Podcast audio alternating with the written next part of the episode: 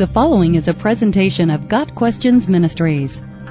Should churches be seeker friendly?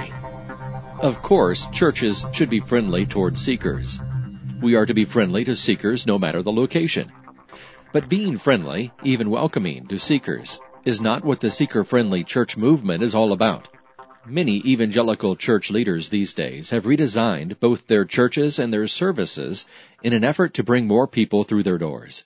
This, in a nutshell, is the essence of a seeker-friendly church, offering worldly allurements to attract the multitudes.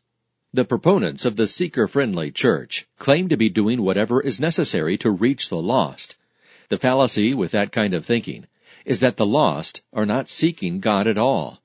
The Bible says that no one seeks for God. Romans 3 verse 11. This means there is no such thing as an unbeliever who is truly seeking for God on his own. Furthermore, man is dead in his sin, and he can't seek God because he doesn't recognize his need for him. But there are lots of people who are seeking to be entertained and assured that God loves them despite their sin and ungodly lifestyles. There are many who seek a form of religion, and if the goal of the seeker-friendly churches is to fill seats with these people, it appears to be working. Growth in many of these establishments is staggering indeed. Some of the larger ones will usher in tens of thousands of attendees for weekend services alone. With annual budgets reaching well into the millions of dollars, many of these edifices are more likely to resemble a large corporate office than a church.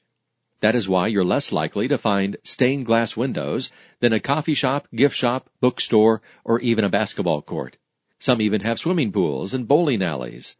To the leaders of these churches, the Great Commission has essentially become more of a marketing scheme, with the use of surveys and studies to determine which enticements are needed to reel them in, and then cater to their appetites by giving them what they want. Another problem with the seeker-friendly movement is that in their desire to please every itching ear, these churches have relegated God and His Word to the back pews, ensuring that no one is offended by the truth. The great doctrines of the faith have been deemed divisive and shelved. Sadly, many of these churches are flourishing these days because they have reshaped the gospel into a kind of product buyers are willing to tolerate.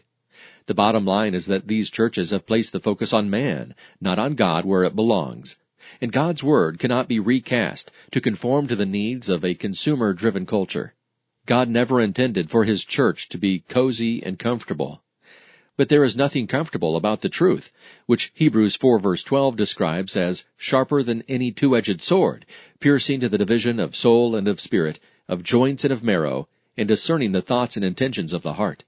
The message received by those attending seeker-friendly churches too often is that the Christian life is one of ease and comfort and free from conflict. However, this is certainly not the life that Christ's followers are to expect.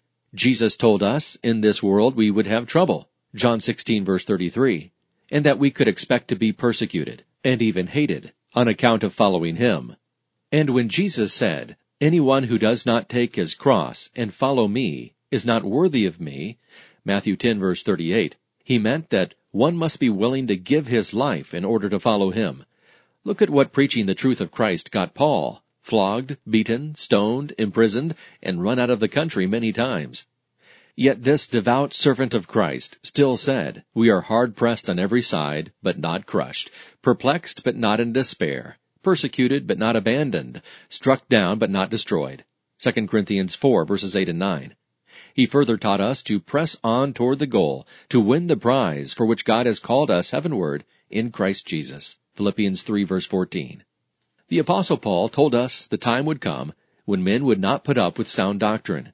However, with over 70% of adults under the age of 25 thinking all beliefs are equally valid, according to Barna research, sound doctrine is exactly what is needed. It is the Word of God that plants the seed for the new birth, and the Word must be taught for the purpose of teaching, for reproof, for correction, and for training in righteousness, that the man of God may be competent, equipped for every good work.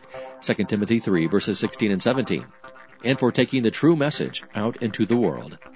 Got Questions Ministry seeks to glorify the Lord Jesus Christ by providing biblical answers to today's questions. Online at GotQuestions.org.